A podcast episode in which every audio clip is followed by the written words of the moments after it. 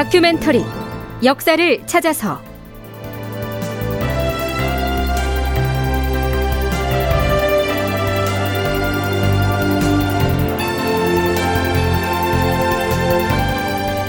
제 1015편 임해군의 처형을 주장하는 북인 강경파.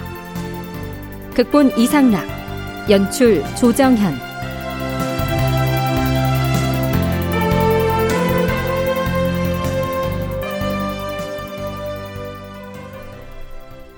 여러분 안녕하십니까 역사를 찾아서의 김석환입니다 광해군 즉위년인 서기 1608년 6월 20일 한강 줄기의 서강나루 이제 임무가 끝났으니 교동으로 돌아가야 한다. 죄인 임해군은 배에 오르라.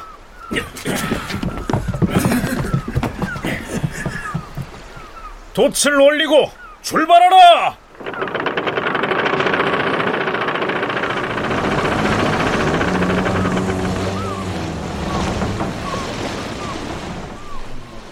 명나라에서 파견된 차관 어밀괴의 대면 조사가 끝나자 임해군은 다시 배에 올라 강화의 교동을 향해 출발합니다.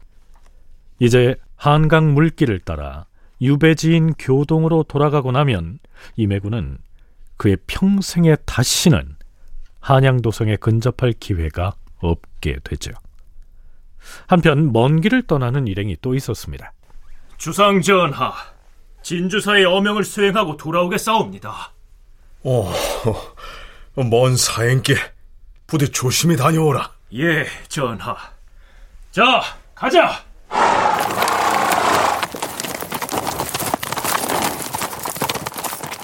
명나라 황제에게 광해군의 국왕 책봉을 주청하기 위해서 일찍이 떠났던 주청사 이호민 일행은 책봉을 받아내는 데 실패한 뒤에 아직 돌아오지 않은 상태인데요. 뒤를 이어서 새롭게 진주사로 임명된 이덕형이 사신단을 이끌고 다시 북경을 향해 출발한 것입니다. 자, 진주사 이덕형이 이번에야말로 광해군에 대한 국왕 책봉을 받아와야 할 텐데요. 임해군의 상태를 조사하고 북경으로 돌아가는 차관 어밀괴 일행이 명나라 조정의 결과 보고를 어떻게 하느냐 이 점도 책봉의 성사 여부에 영향을 미치겠죠. 자, 그런데요. 임해군에 대한 조사를 마친 차관 일행이 서울을 출발한 직후 북인 세력의 영수인 정인홍이 기다렸다는 듯이 광해군에게 상소를 올립니다. 참고로 정인홍은 그 며칠 전 교동에서 임해군을 데려오는 것을 강력하게 반대했던 인물이죠. 이렇게 말입니다. 주상 전하, 역적의 괴수인 임해군 이진을 유배지인 교동에서 붙잡아 와서 중국의 차관과 대면시키는 것을 결단코 윤호에서는 아니 될 것이옵니다. 그럼에도 불구하고 임해군에 대한 명나라 차관의 대면 조사가 이루어졌습니다. 정인홍은 명나라 차관 어밀괴가 서울을 떠나자마자 다시 격한 어조의 상소문을 광해군에게 올립니다. 참고로 그 상소문은 연려실기술에 올라 있는데요. 쉽게 풀어서 요약하자면 이렇습니다. 주상 전하, 전날 중국 관원이 전하와 임해군을 대질하겠다고 하였을 때 만일 거기에 순순히 응하였다면 돌아가신 선왕께서 17년 전에 내리셨던 세자의 명칭과 지위가 한순간에 흔들리는 부끄러움을 면치 못했을 것이옵니다. 이제 우리는 은이며 인삼 따위의 뇌물을 중국 관원에게 바치면서 중국 조정의 처분만 쳐다보는 꼴이 되었사옵니다. 이 모든 것은 중국에 간 주청사 이호민이 대답을 잘못해서 벌어진 일이옵니다. 그 잘못된 대답 때문에 중국의 관리들은 임해군이 세자 자리를 전하께 양보했다는 증거 문서를 내놓으라고까지 압박하여 싸웁니다. 임해군이 반역죄를 입어 진도로 유배된 때가 2월 14일이었고 이호민은 23일에 북경으로 떠났으니 그 반역 사건을 목격하였음에도 불구하고 임해군이 빈소를 지키고 있는 것으로 답변을 하였으니 이는 용서할 수 없는 죄이옵니다. 그러니 당장 금부도사를 의주에 보내서 중국에서 돌아오는 사신 이호민을 잡아오게 했어야 하옵니다.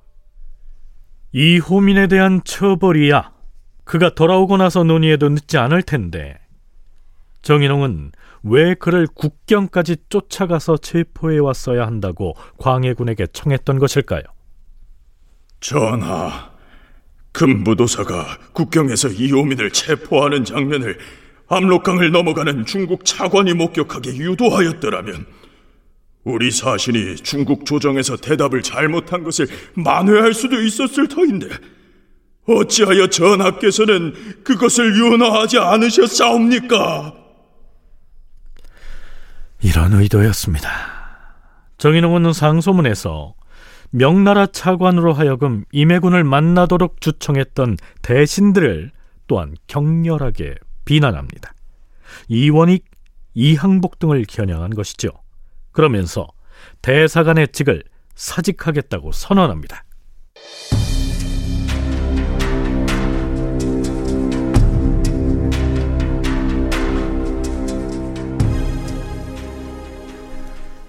정인홍의 상소문은 날이 서 있었지만 그에 대한 광해군의 반응은 차라리 애틋하기까지 합니다.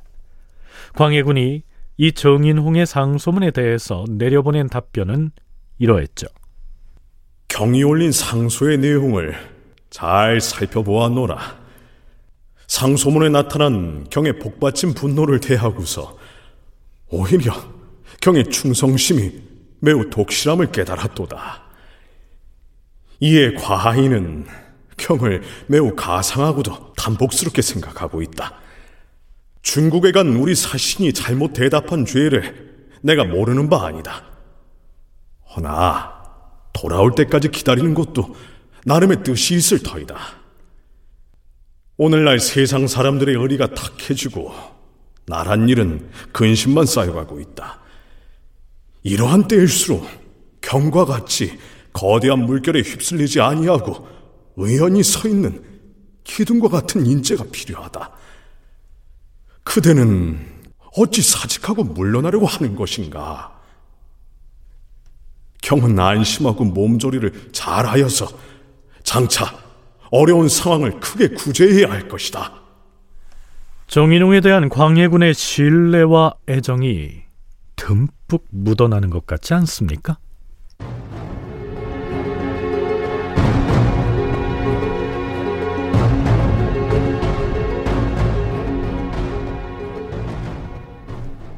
정인홍이 주청사로 갔던 이호민을 처벌해야 한다고 목소리를 높이고 나자 그걸 신호로 대간이 다시 목소리를 높이고 나옵니다.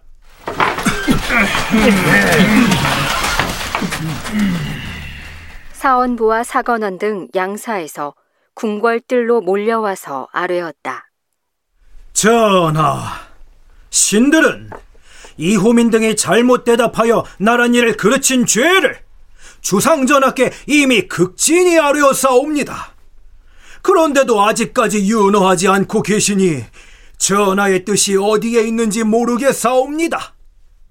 이번 일이 이처럼 매우 대처하기 곤란한 지경으로 꼬이게 된 것은 오로지 중국에 간 사신이 대답을 잘못하였기 때문이옵니다. 주상전하, 역적 이매군이 저지른 흉악한 일이 한두 가지가 아니니 이호민 등은 마땅히 그 실상을 처음부터 끝까지 통렬히 진술했어야 합니다. 그런데 그들은 근거가 없고 이치에도 맞지 않는 말로 성급하게 대답을 함으로써 명나라 조정을 의아하게 만들어 싸웁니다. 이에 명나라에서 차관을 보내 대지를 하겠다고 나서는 일까지 있었으니 신들은 해통한 마음을 이루 다 금하지 못하겠사옵니다. 주상 전하, 사신단이 돌아오면 이호민을 엄하게 국문하시옵소서. 이호민을 엄하게 국문하시옵소서. 자, 그런데요. 서강대 계승범 교수는 정인홍에 이어서 대간이 다시 들고 일어나 사신을 처벌하라고 목소리를 높인 것은 당쟁의 성격이 강하다고 분석합니다.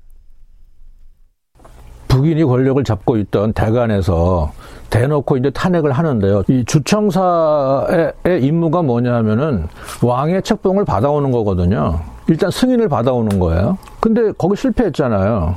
그러면은 다른 시대라 해도 이 정사, 부사 이런 사람들은 탄핵을 받습니다. 왜냐하면 지금 뭐 그저 그런 외교 사안이 아니고 왕조 시대에 새 왕의 지금 책봉 승인을 받아오는 사명을 띠고 간 사신 일행이 결과적으로는 자기 임무에 실패하고 돌아온 거잖아요. 그러면 탄핵은 가능한데 이제 대간에서는 뭐냐 하면은 모든 그 비난을 이 정사가 잘못했기 때문이다. 이런 식으로 말을 하는데 주청사로 간 이호민 등의 책임과 잘못을 간과할 수는 없지만 조선의 차관을 파견해서 임해군에 대한 실사를 하게 만든 책임이 모두 사신단의 정사인 이호민에게만 있을 것은 아니란 얘기입니다. 그럼에도 특히 대간이 이처럼 들고 일어난 것은 이 시기 조정 권력을 잡고 있던 북인 세력이 전횡을 저지른 것이다. 이러한 분석입니다.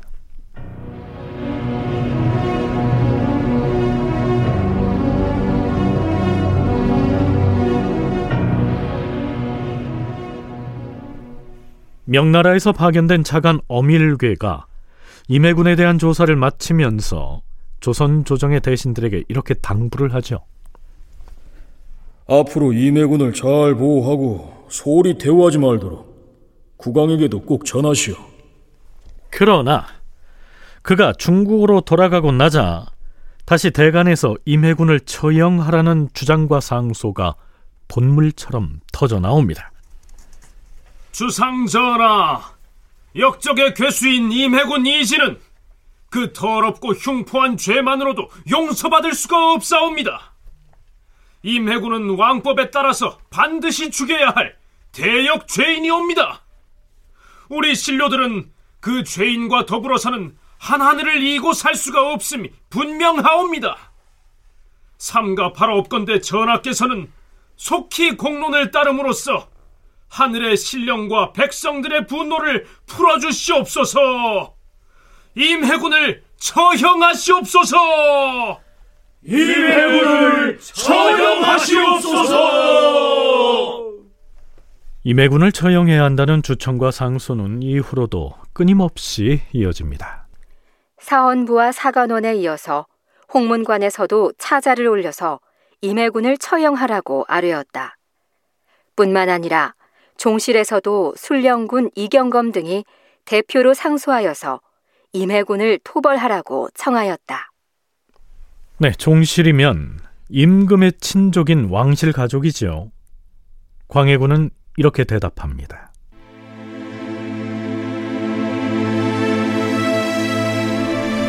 우리 종실의 여러 경들은 모두 내 말을 들으라. 나의 형제 가운데 통복이 몇 명이나 되는가? 본시 형제 간의 우애란 보통 사람의 정보다 수십 배나 더 애틋한 법이다. 그런데 내가 부덕한 탓으로 이렇게 큰 변란을 초래하게 되었다. 그런 탓으로 나는 밤낮으로 부끄러운 생각이 들어서 사람들을 대할 면목이 없도다. 이매군은 외적에게 포로로 잡혀 있다가 돌아왔을 때부터 이미 심하게 제정신을 잃었던 것을 여러 종실들이 알고 있을 것이다. 게다가 남에게 꼬임을 당해서 반역의 죄를 저지르고 말았다. 그러나 이것이 어찌 그의 본심에서 나온 것이겠는가? 그럼에도 조정 신료들이 모두 그가 종묘 사직과 관계된 죄를 지었다고 하기에 내 마음대로 처리하지 못하고 그를 일단 토성 밖에다 둔 것이다.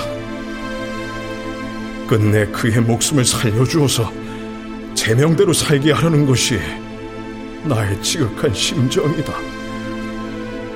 대의가 필요가 엄중하긴 하나 천륜 역시 중요한 것이다. 경들은 앞으로 과인으로 하여금 은혜를 펴지 못하게 하는 의논은 중지함으로써 조금이라도 나의 마음을 위로해 준다면 매우 다행스럽게 여기겠다.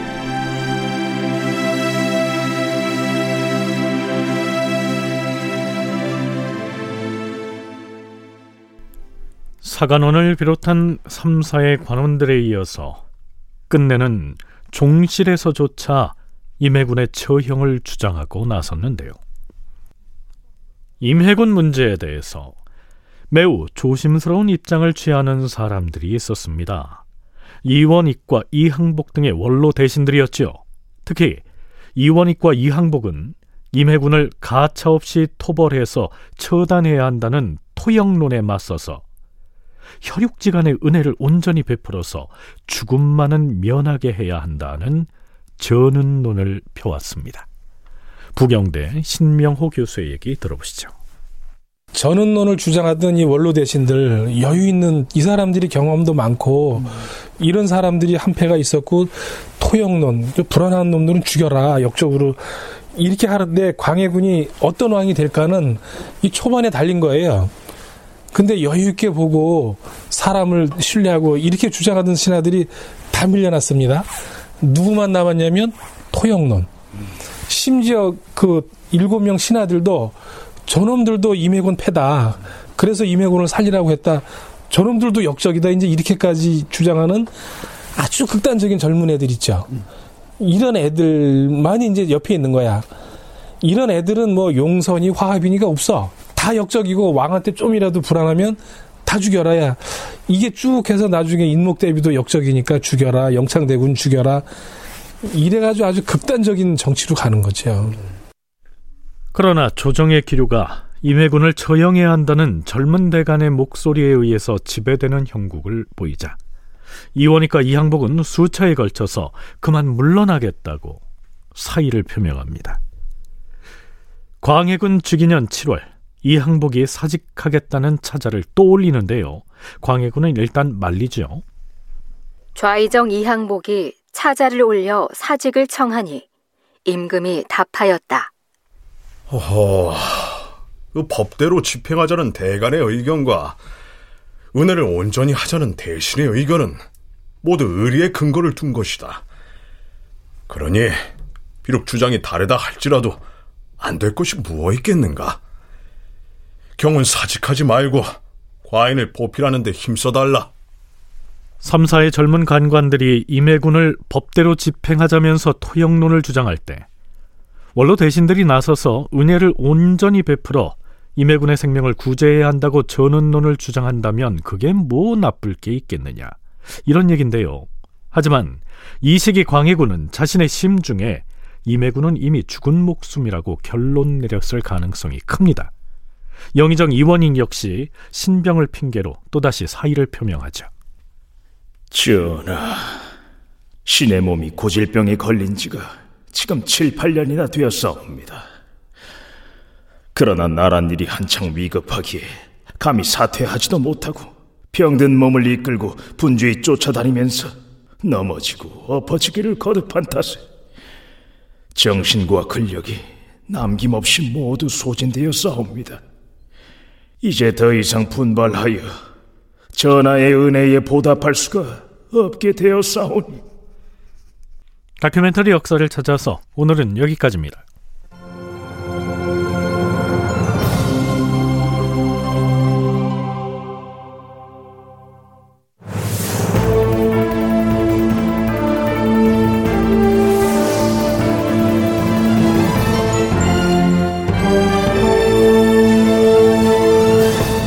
다큐멘터리 역사를 찾아서 제 1015편 임해군의 처형을 주장하는 국인 강경파 이상락 극본 조정현 연출로 보내드렸습니다.